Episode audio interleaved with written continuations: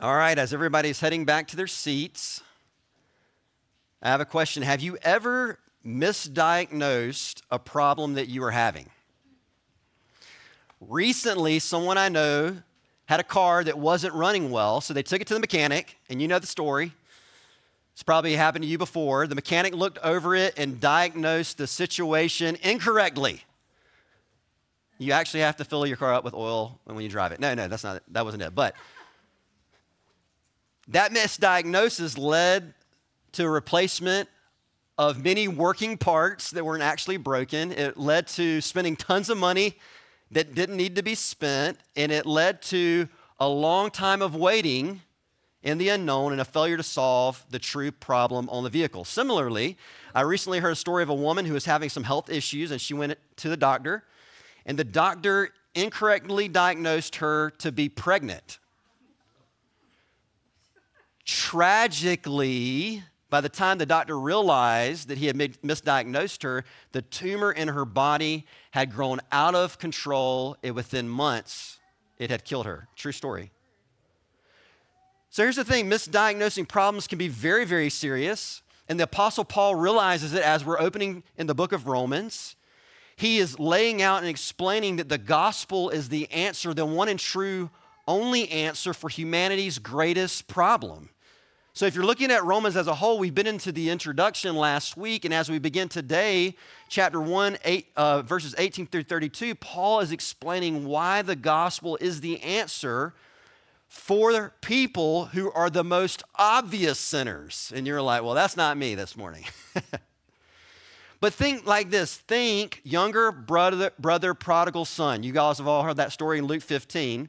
Or think about the million, uh, millionaire playboy. In that regard, it's the people that are most obviously sinners.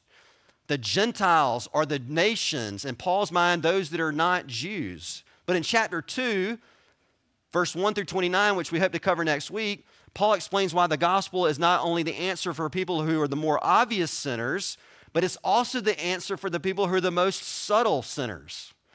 Think about the text that never got preached in Luke 15 on the other prodigal son, the older brother, right? Think about him because even though he didn't go off and spend all the father's money, he was equally rebellious of heart and in need, right? Think about the minivan driving soccer mom churchgoer. That's what we're thinking about this morning. So, why does Paul spend time in Romans as we begin talking about both categories of sinners? Well, he wants us to know this we have the same problem. It's not primarily, listen, this is what the world wants to tell you, or this is what people will say. It's primarily a problem of my circumstances or my parents or my background or my upbringing. I haven't been taught correctly. That's primarily the problem. Or if you're a churchy religious person, your primary problem is all those other people who don't have their lives together, right? Isn't that true? You're like, if I can just get rid of all those other people whose lives are messed up, or my kids' lives who are messed up, or those people who I work with whose lives are messed up, I'd be great. I don't got any problems. It's just them, right? Any amens? No, no. But this is what Paul wants to say as we open the book of Romans something that's very hard to swallow. Your primary problem is you. David Lyles' primary problem is me. And it's, that's right, Cole, and our sin against a holy God, okay? Our sin against the holy God. Paul doesn't want us to deny our sickness. He wants us to see the severity, and I'm using this correctly, not lightly. He wants us to see the severity of our spiritual condition. We actually have spiritual cancer. And until we recognize that, we'll never cry out in desperation and in faith to Jesus and receive the good news of his gospel for ourselves. It's like Luke 5 31 through 32 said. Jesus said, It's not the healthy who need a doctor, but the sick. You say, Obviously, Jesus. True, right? But this is what he says. He says, I have not come to call the righteous, but sinners for repentance. And he was hoping that you would read that and say, I'm sick too. I'm sick as much as the next guy. I need Jesus just like everybody else. This is crucial because the good news is for both categories of sinners. So if you think, I'm not, you know, an obvious sinner, I got my life together. This gospel is for you. And if you're like, hey, my life is in shambles, I mean, I can't stay out of drugs. I can't stay out of alcohol addiction. I can't stay out of broken relationships. This gospel is for you, it's for all of us. The good news is that Jesus died and raised. We opened up the gospel like this in Romans 1. He died and raised for all who would believe, who receive his gracious gift of salvation.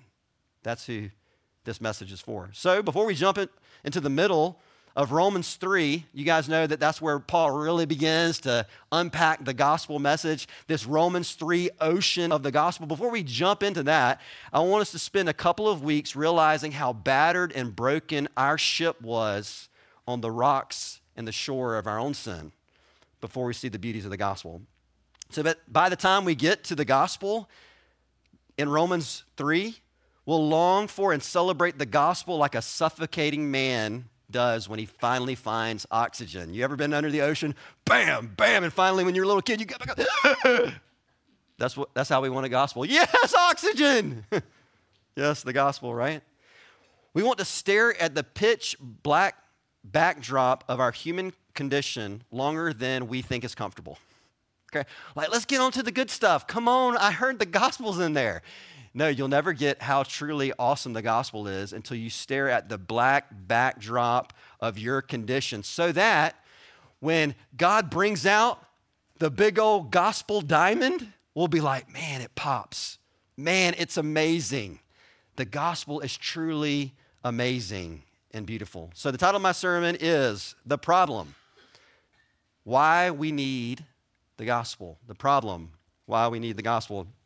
And I've really only got two points, but I add, added the third one so we wouldn't all go home depressed at the end, okay? So I'll explain that later. Okay, so first point God's wrath revealed. God's wrath revealed. Okay, so in Romans 1 17, remember, Paul's giving an argument and he's building and there's logical connections, okay? God doesn't just say, hey, take your brain and just toss it out while you read the Bible. No. He's inspired a logical message, a word. Romans 1:17, where we ended last week, Paul ends the opening section by explaining that the gospel uniquely displays God's righteousness. And I take this to mean that by faith alone, sinners are given the gift of Jesus' perfect record of righteousness so that they stand before God justified. And God is faithful and just to do what he promised in saving sinners. But in Romans 1:18, Paul wants to give us a contrast, okay? There's also some bad news. For the unbelieving, they don't get God's grace because they reject his truth, right? Regardless of who they are, they will receive his wrath and anger against their sin.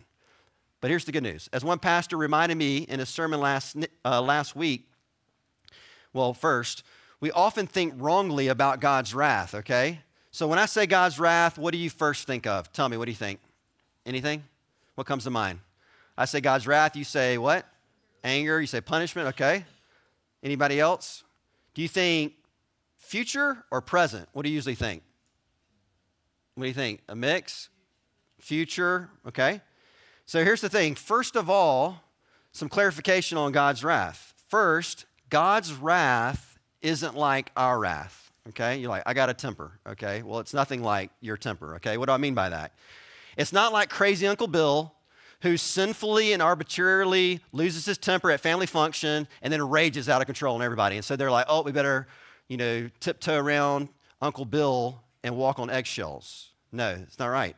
Uncle Bill is the problem in that scenario. But with God, his wrath actually flows. Think about this for a second. Sorry if anybody has an Uncle Bill. God's wrath flows out of his perfect holiness. Think about that for a moment. His perfect justice, his perfect love, okay? God's wrath in that sense is never a negative thing, right? God's wrath in that sense is always good, always appropriate, always warranted, okay? And God judges sin, and when He does, it's always correct. So that in a, a, a common illustration, if a judge sends a murderer, you know, if a, if a murderer comes into a judge, if that judge is a good man, a just judge, he doesn't say to that murderer, hey, no big deal, and then take the murderer out for ice cream, okay? That's not a good judge, right? He rightly judges and sentences the person. So, God's wrath is not like our wrath. Second, Romans 1:18 shows us that there is more than one display of God's wrath. When most people think about God's wrath, they only think about the wrath coming in the future at final judgment. It's mentioned like that in Romans 2 5, and we'll hopefully get to that next week.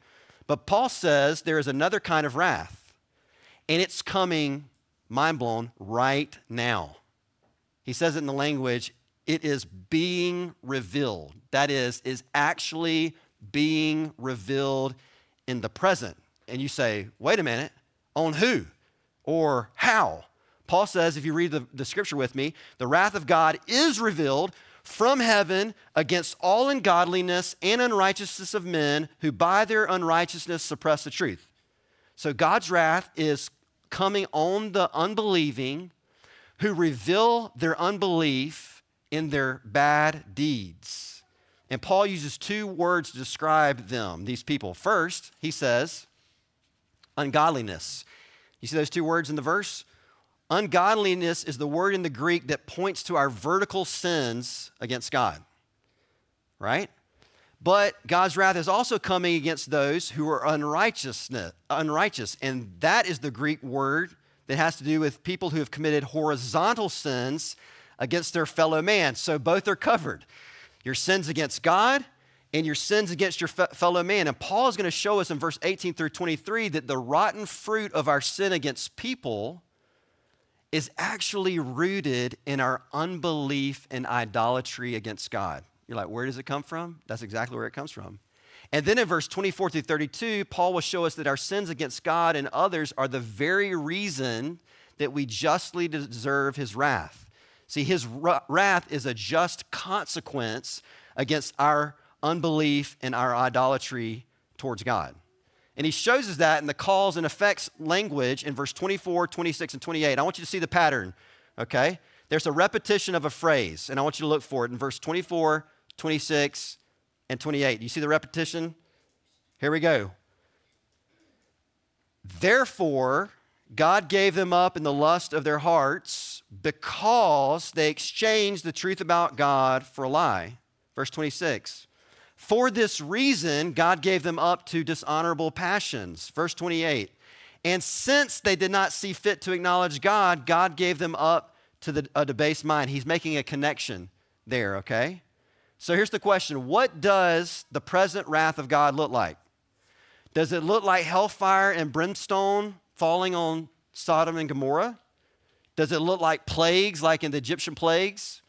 Does it look like Noah's flood waters? Nope, Paul tells us in verse 24, 26, and 28 that the present wrath of God looks like, listen, this is mind blowing, God giving the sinner up to their sin.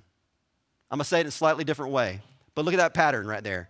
God gave them up. You see it right there? God gave them up. So listen for a second. God's revealed wrath is on display in the unbeliever's life when they say this from birth till whenever. God says, You don't want me? Fine. I'm going to finally give you what you wanted. You don't want my truth. You don't want me ruling over you. You want to go your own way. And God says, finally, I'm just going to let you do what you want to do. It would be like what happens if a boat was heading over a waterfall and the boat spoke. I know that's weird, right? But uh, okay, I'm trying. The boat says to the captain, I want to do what I want to do. I want to go over the waterfall. And the captain says, Okay, you're on your own. And the rapid takes the boat over the waterfall and it shatters into pieces at the bottom, right? Or if the earth says to the sun, Forget you, sun. That sounds funny. I want to be the center of the universe. I don't need you, sun, S U N. And then the sun says, Okay, I'll give you what you wanted. And the sun says, try surviving on your own. How long is that going to last? Frozen in an instant. The author C.S. Lewis talked about what theologians refer to in this passage as God's passive wrath. In his book, The Problem of Pain, when he says this, listen for a second. The lost person gets the horrible freedom they've always been demanding. Listen to that phrase the horrible freedom. And if you know the glories of the gospel and the good news, you get that. You're like, hey, to get what you want and to be enslaved to your broken nature and to your sin and live a life in rebellion to God, you don't want that. It's horrible freedom. It's a slavery like none other. So the rep- result is those that say, I don't want you, God, I don't want you, God, I don't want you, God, God gives them over to their sins and it takes them further away from God, the giver of true light, life, hope, forgiveness, and peace. And it takes them further down in like a sin spiral into brokenness and rebellion against God, which negatively impacts every relationship that they have. That's God's wrath on display. But I'm not just wanting to show you that God's wrath is currently revealed. Paul also wants to show us, my second point, that it's completely deserved. God's wrath is deserved. That's my second point, if you want to throw that up there. Verse 18, Paul anticipates that when talking about God's wrath, some will object and say, What? It's not fair. Channel your inner child, okay? And stomp your feet and say, It's not fair. Don't really do that, okay? Because God's always fair, right? And really, all of verse 18 through 32, if you're looking at it, is just a long explanation of why God's wrath and judgment coming upon the world and sinners is fair, okay? So I'm going to tell you why it's fair in like three or four, uh, three or four places. First, in verse 18, God's wrath is coming against people who knowingly suppress the truth, and that's why it's fair. Okay, look at verse 18. The picture is not this. Okay, I know this is not you, but let's imagine. Mankind was going down the back road at 50 miles an hour, and oops, he was pulled over by the cops because he didn't realize it was a 35 mile an hour zone. And that in that illustration, they were innocent and ignorant of the speed limit truth. Okay, that's not us. That's not it. That's not mankind's condition. Instead, this text teaches us that the idea is that all mankind is going down a 70, uh, going back down a back road 70 in a 25, and they knew it because every single day of their life they drove that way to work and they kept on seeing the sign every day as they passed by. They did it intentionally, they just ignored it. Verse 19, Paul says it was plain. Look at the text, and obvious to them. Verse 20, they could perceive it. Verse 21, they knew it. They knew exactly what they were doing. But here's the question How did mankind know? Paul tells us that God's truth has been on display in every person in two main ways, okay? So the first is verse 19. God's truth has been on display through what? You tell me. Outwardly through Tell me, creation, what was made? You guys got it? And if you fast forward to the end of our text, the second way it's revealed is inwardly through the what? The word's not there, but the concept's there. Outwardly through creation, we see God's truth. And finally, in verse 32, at the end of our text, is revealed inwardly through what? Starts with the C. Conscience. Great. So, to break down the first one, creation. Day after day, God has patiently and powerfully revealed himself through creation. When we look up at the beauty of the stars or the sunset, when we see the power of God on display through a summer storm or a tornado, when we see the detail and design in a leaf or in the water cycle or the human body, in all that, God is patiently revealing himself to sinners who don't deserve it. Isn't this amazing? The invisible God, the text says, is telling everyone in a visible way by painting on the canvas of creation. This is what he's saying. He's screaming it. Psalm 19 talks about that. Psalm 119. He's screaming this I exist and I am greater than you imagine, and you are accountable to me. Your entire life is accountable to me. That's what he's screaming through creation. For his invisible attributes, namely his eternal power and divine nature, have been clearly perceived ever since the creation of the world and the things that have been made, so that they are without, you tell me, excuse. Second, Paul shows us in verse 32 that God reveals his truth through our conscience. That is, after giving an inexhaustive list of human sins, Paul says this at the end of it. He explains all those sins, he lists them out in detail. There are like 21 of them. And he says this They know God's decree that those who practice such things deserve to die. And yet they not only do them, but give approval to those who practice them. That nailed the human condition right there. You got that? But Paul isn't saying this. He's going to get to this later, but he's not right now. Paul isn't saying churchy people have the Bible and they know better, so they're going to face eternal judgment. That is true. But he's not saying that. He's saying that all people everywhere innately know right and wrong without having someone to tell them because they were born in God's image. They have an internal moral compass. Now, what they want to do with that compass is up to them. And some people just like snap it, right? But what they do with the truth of God from creation and from the conscience, often, this is what the Bible says, is they actively stuff it down. You know what I'm saying? That's what happens. This word, suppress the truth, is what happens when you go to the pool and you have a beach ball and you're like, I'm gonna see what happens if I take this thing under the water and try to hold it under the water. Kids, what is gonna happen? You tell me. Poof, poof, poof. It's always gonna hit you in the chin. It just always does. Does it come back up? Yeah. And that's what God says. My truth is relentless. Go ahead. Try to stuff it down. It's gonna keep on coming back up to the top. So, what about those people who have never heard the truth about God and about their sin? Paul's saying this they don't exist. I know that's hard for us to believe, but he says they don't exist. And that's actually very helpful if you're talking to anybody who's lost. I don't care if they're an academic and you're like, man, they are just so brilliant and so smart. You're talking to the, the guy who's never studied a lick in his life or gone to school, or he's a tribesman on the other part of the world. It's great to know that God has revealed himself through creation and conscience. You say, what about the tribes in the remote jungles of Ecuador who have zero contact to the outside world? Well, you mean like the Auca Indians pre Jim Elliot's visit? Thanks for bringing up that example. Years later, after the gospel had come to the Aucas, one tribesman said this Listen, quote, you people in the Western world talk about us like we were brutalizing and killing our neighbors because we didn't know any better. He said, But we did know. We knew there was some kind of divine force. We just didn't know what to call him. But we knew he was there and we knew that he was very displeased by what we were doing. That's crazy. Well, what about the people in our modern world who are just so enlightened, God couldn't even possibly be a reality for them? Listen to what former atheist Aldous Huxley said.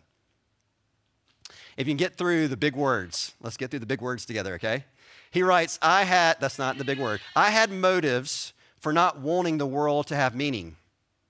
Consequently, I assumed that it had none and was able without any difficulty to find satisfying reasons for this assumption.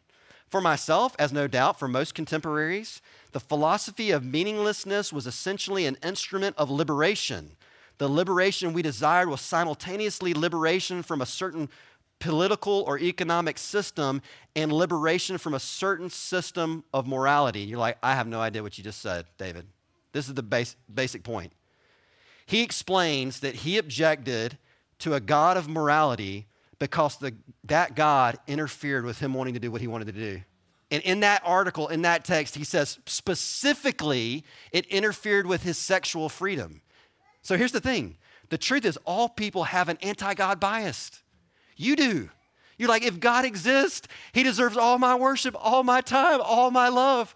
He deserves my life. I've got to lay it down if He exists. We, we are born with this anti biased on God, against God. And one pastor I read this week said, real tr- truth is too uncomfortable. The truth that we're trying to, the beach ball, you remember? We're trying to push it down and it keeps on coming back up. It's too uncomfortable. It requires too much change.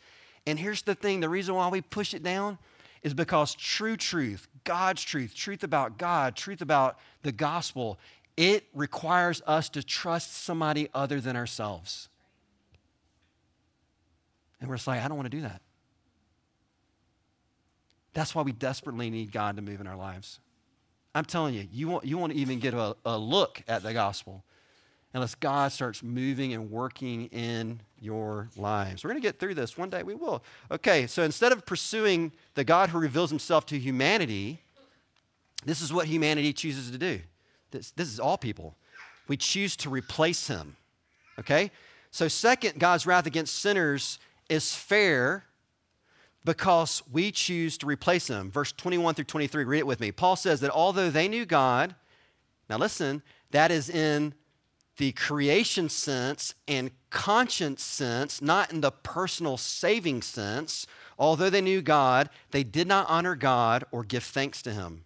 But they became futile in their thinking, and their foolish hearts were darkened. Claiming to be wise, they exchanged the glory of the immortal God for images resembling mortal man and birds and animals and reptiles. What does that mean? Kids, it means we made a bad trade, okay? And I'm not talking Pokemon cards, okay? I saw online where someone ordered beef stir fry from Walmart. And you know how Walmart, you know, prepares your groceries for you if you're calling in, right?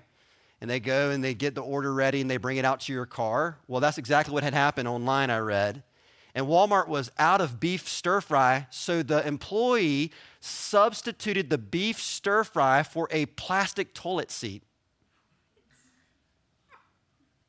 Insanity. How can you look at the list and it say beef stir fry and you're like, uh, this toilet seat will work? You know, how could you do that? But listen, you're like, that's insanity. And that's what Paul is saying with his argument here. He gets down here and he says, look, you look at God in all of his glory and you say, hey, this other thing's more important and better than him, right? We replace God with something inferior, unworthy, unreliable.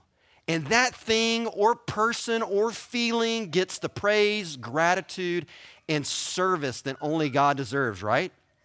Paul's language right here is we could have, this is what we could have.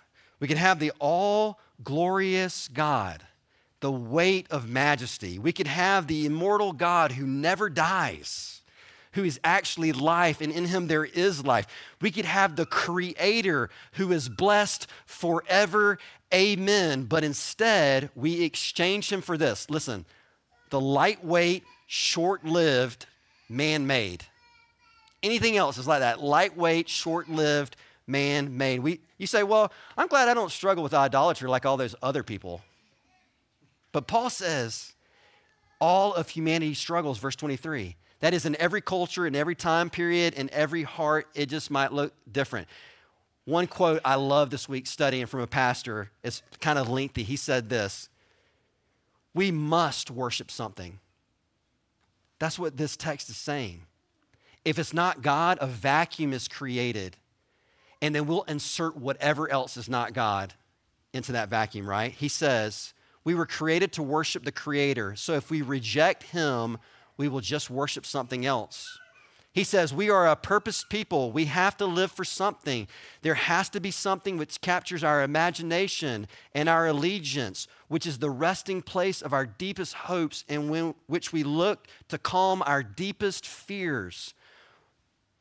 Whatever that is, we worship it and we serve it. I mean, we give our lives for it. It becomes our bottom line, the things we functionally cannot live without, defining and validating everything we do. And in India, we've been to India, it might look like the idol might look like a block of wood or a metal statue, but in America, we're just as idolatrous, right? And in church, are we not just as idolatrous? Do we not need the gospel? We, we do. We worship our appearance. We worship our kids liking us. We worship our sporting teams and sport events. I mean, really, if you think about what's going to happen at the Super Bowl, we can love God's good world and His creation, His gifts rightly, or we can idolize it, right? And people who you never would think would get up and clap or just raise their voice in church, they'd be like, yes, yes, the 49ers are amazing. And their, their chest is painted, right? We worship our rightness. We worship our productivity. We can make idols out of our intellect, our good grades, our cell phones, entertainment, social media, our good health, and I can go on and on and on and on. Here's the thing we need to repent. We've made a bad trade, right? The question is not will we worship, the question is what we will worship. What has our hearts will have our affections and therefore will have our lives. And I'm just telling you, I'm a man in desperate need of the gospel. I am. I've struggled this week with false worship. I have. I'm not proud of it. And I've had to repent again and again before God. It's looked like overeating for me. You're like, he's a little guy. But you know what? Little guys can love food too much, right? And it's looked like needing certainty in my life, like God has to check all the boxes and let me know what he's doing, and then I'll walk by faith. That's not walking by faith, right? It's looked like caring too much about what other people think of me. It's like wanting to be a control of my own outcomes in my life. Anybody want to be in control of things and people? It's looked like thinking people need to bring, you know, it looks it's looked like thinking that nothing good can happen unless I'm in the center of it. you know? We really need God, don't we? We desperately need him. Third, God's wrath against sinners is fair, not just because we replace them, but because we sin against God and other and others in many ways, in many forms. Look at verse 24 through 32. Paul is showing us that unbelief and idolatry can reveal itself in many ways. In verse 24 for Paul, it looks like the sin of impurity, and that word actually carries a sexual connotation here, right? The idea seems to be People want things like power, control, control, enjoyment. So what they do is they replace God and pursue things that are outside of his design. They pursue things like adultery, premarital sex, molestation, prostitution, pornography, just to name a few. And in that moment, they abandon God and they abandon the good gift of sex within the confines of monogamous heterosexual marriage. But it doesn't just take that shape. In verse 26, Paul says that idolatry shows itself in homosexuality. You see that in verse 26 to 27? Either men sexually desiring or being physical with other men, or women sexually desiring and being physical with other women. And Paul's arguing that homosexual desires are dishonorably sinful and that all homosexual relationships and acts are sinful because they are contrary to nature. You're like, what does that mean? It means it's a violation of the nature and the anatomy that God gave us at birth. It's a rejection of God's good design and purposes for the gender. You remember Genesis 1 through 2? God made men for women sexually and women for men sexually. And the idea with the language of verse 27 is this there shouldn't ever be a gay pride march.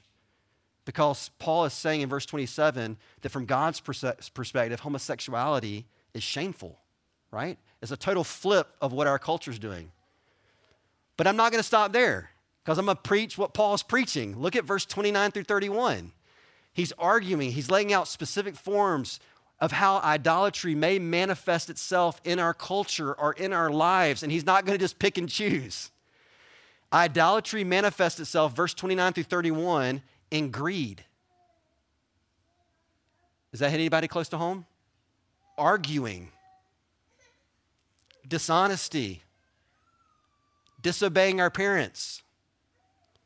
Listen, being uncompassionate to other people. Why did I pick those five examples of sin in a list of 21? Why did I do that?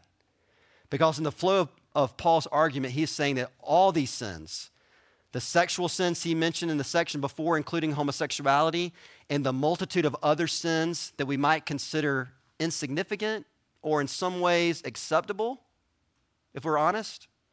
He's saying all these sins make a person guilty before a holy God and deserving of divine judgment. That's what verse 32 is talking about. All of them. I mean, we were all on equal footing before God. None of us can say, I'm better than that other person. No one can say, I don't need eternal life. No one can say, hey, I don't have to worry about God's holiness and justice. No, we all have to say that we all stand in need of God's forgiveness of God's redemption, of God's saving power. None of us can look down our nose at anybody else, and nobody can look and say, hey, God helped them, but he can't help me. None of us can say that, right? Paul shows, and, it, and the, the spiral's going down and down and down. You're like, I'm getting super depressed. I am too, okay? But I'm not done. Paul shows us God's wrath is deserved because sin affects every part of our lives. Look at verse 24 and 26. He says it affects our desires, he says it shows itself in the lust of our hearts and our dishonorable passions. He says our sin that we're born into affects our bodies and our actions. Verse 24, Paul says that what happens is we dishonor our bodies. And he says in verse 21 and 28, it affects our mind. He says our minds are debased. This is the doctrine of depravity, okay? But here's the clarification this doesn't mean that every person you meet is as bad as they could ever be, all right? But it does mean, that every aspect of their being is tainted by sin and broken and rebellious from the womb. That's what that means. And God's wrath is also deserved because it has affected and wrecked our relationship with God. The list lists out, and in that list in verse 29, it says there are haters of God. And you're like, I'm not a hater of God. The Bible says you're born with the bent to say, God, I don't want your truth. I want to suppress it down. You tell me what that makes you with God. It makes you a religious hater of God. It makes you a wild, immoral hater of God, but it makes you a hater of God. And God's wrath is deserved because our sin has affected and wrecked every relationship that we have. Think about how sin domino effects into every area of our life. Verse 29 through 32. Society in general is broken apart. We covet over social media, so we hate our neighbor. We argue at work, so we don't love our neighbor. We want evil in the we invent evil in the school locker room, so we don't love our neighbor correctly. We gossip at church and over the phone so we don't love our neighbor correctly. And our sins also break our family dynamics apart. Parents are heartless and without compassion towards their kids, and the text says that children disobey their parents. Are we needy? We're needy people. And finally, God's wrath is deserved because for the non Christian, sin is not just what you do, it's who you are. Isn't that sad? For the non Christian, sin is your truest identity. Look at verse 29 through 30. Look at the language Paul uses to describe the lost condition of every human. They are, what's the text say? Filled with all manner of unrighteousness. They are full of envy, murder, and strife. They, look at that text, are gossips. You guys see that? They are gossips. Paul is saying something that nobody wants to admit. Humans are not just pretty good people who make mistakes every now and then, they're sinners.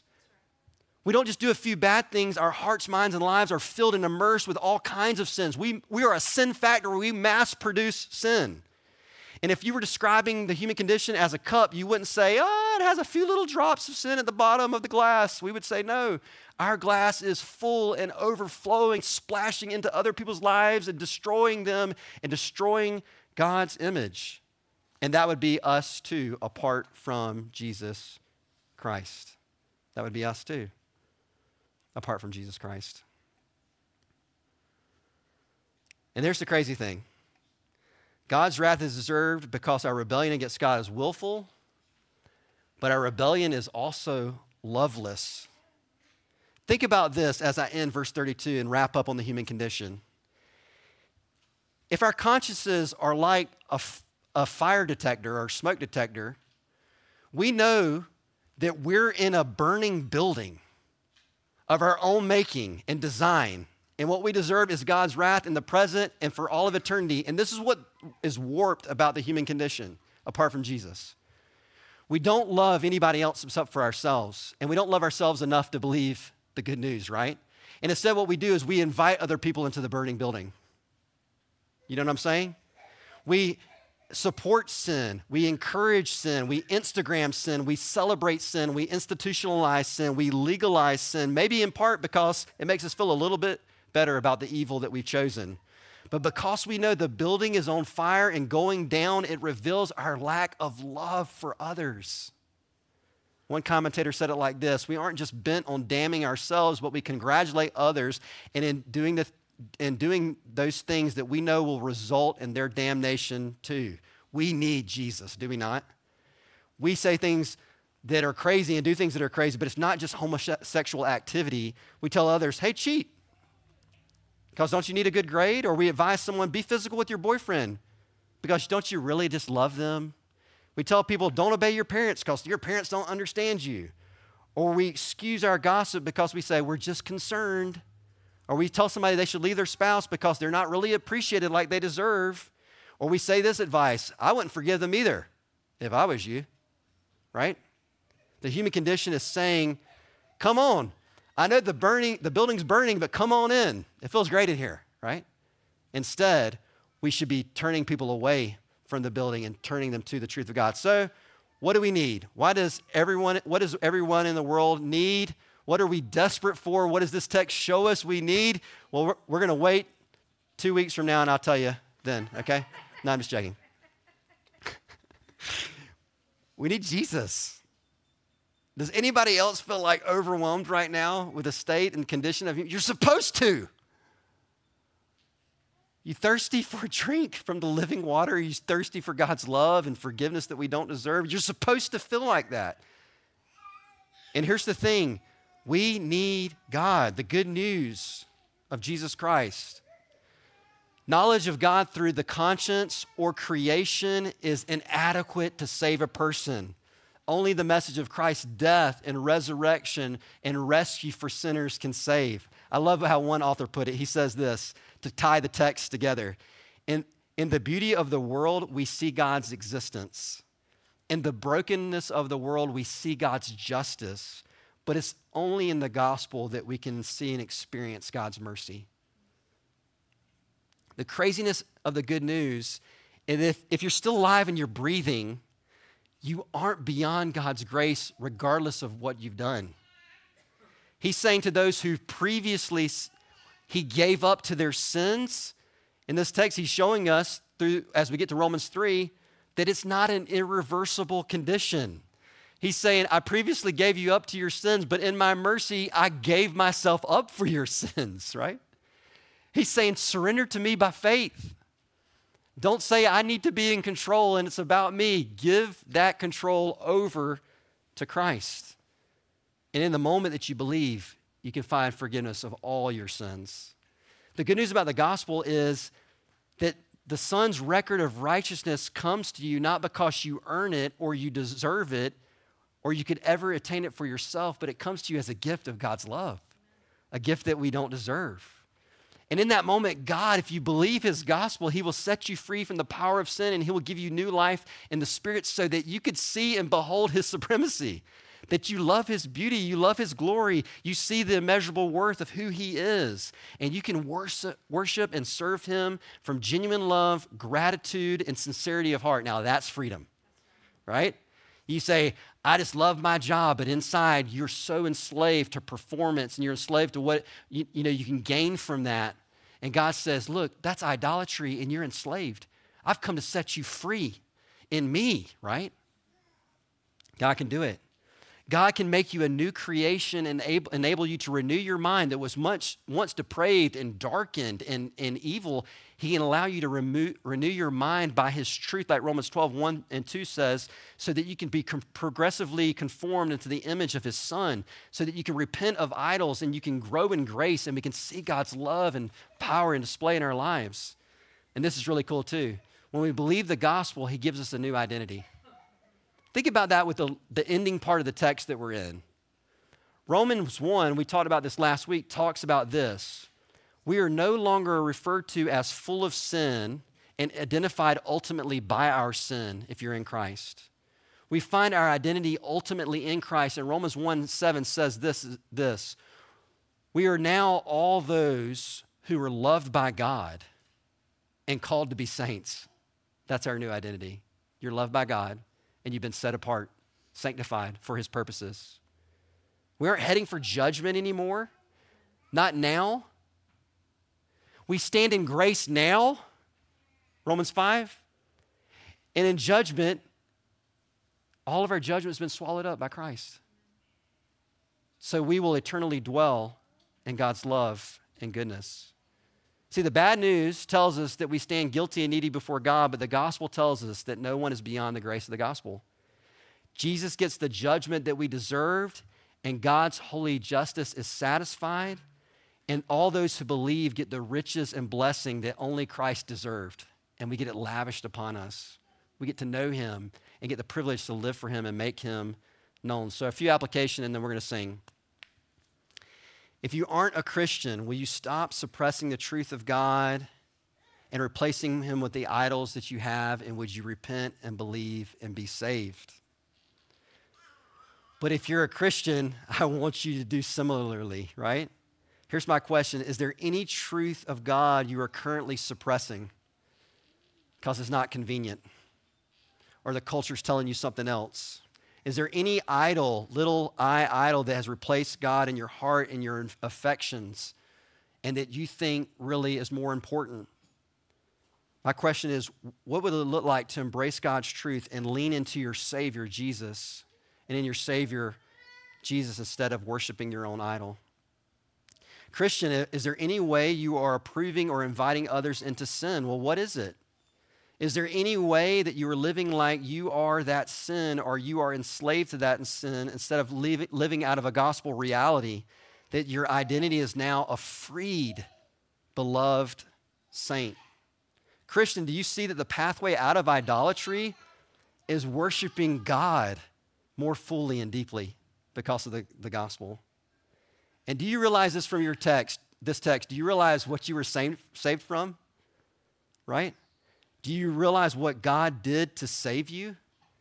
And if you don't, could we meditate on that today and this morning so that our worship would be more full and more celebratory than ever? And finally, does knowing you have the only answer for people's greatest problem make you eager to share this good news of the gospel? And I hope that it will. Not just non believers, but all people, even Christians. Let's pray together and then we'll sing. Lord, thank you so much for your word. Lord, thank you for the blessing of Romans 1, Lord, just to show us the human condition so that we might rightly see the cure. Lord, your, re- your remedy in and through the gospel.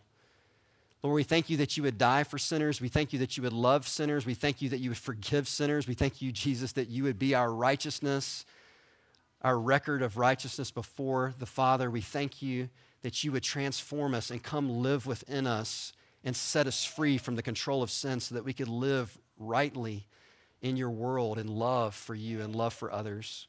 We pray that you do that more and more in our lives and we would see your gospel on display and we would take it to others in need. We ask this in Christ's name. Amen.